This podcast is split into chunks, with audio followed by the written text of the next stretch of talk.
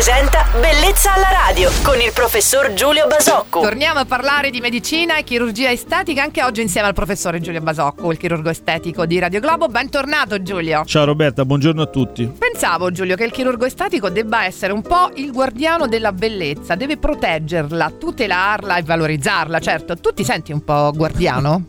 Senti Roberta, io non mi sento guardiano manco a casa mia. No, battute a parte, questa è una visione molto romantica. In realtà eh, diciamo che non ci sentiamo, non siamo, non dovremmo essere guardiani della bellezza perché la bellezza appartiene poi a ogni soggetto che si presenta al chirurgo estetico ed è una, come dire, una proprietà intellettuale anche, quindi che ognuno di noi autonomamente dovrebbe preservare, non dovrebbe chiedere che fosse modificata. Ecco, forse il chirurgo plastico molto romanticamente in questo deve aiutare a tirar fuori quanto di bello c'è in ognuno e eh, preservare in questo senso, quindi esaltare tutta quella parte di, di bellezza che spesso una donna non riesce a vedere nel suo volto, nel suo fisico e forse in questo senso, in questo senso romanticamente sì, potresti avere ragione. E mm, probabilmente non è nemmeno così facile esserlo, no? Guardiano della bellezza, comunque chirurgo estetico oggi Giulio, no? Beh no, perché appunto tanto quanto è nell'individuo che abbiamo di fronte, altrettanto quell'autonomia, quella totale ovviamente libertà che è giusto che, che ognuno ha del proprio corpo, poi condiziona le scelte del chirurgo, nel senso che le persone non fanno quello che noi indichiamo, forse grazie a Dio, purtroppo e per fortuna, ognuno con la sua autonomia è guardiano della propria bellezza e non di quella degli altri. Eh già, grazie per aver risposto alle mie curiosità di oggi. Saluto il nostro chirurgo estetico Giulio Basocco che torna domani su Radio Globo. Buona giornata, ciao Giulio. Ciao Roberta e buona giornata a tutti.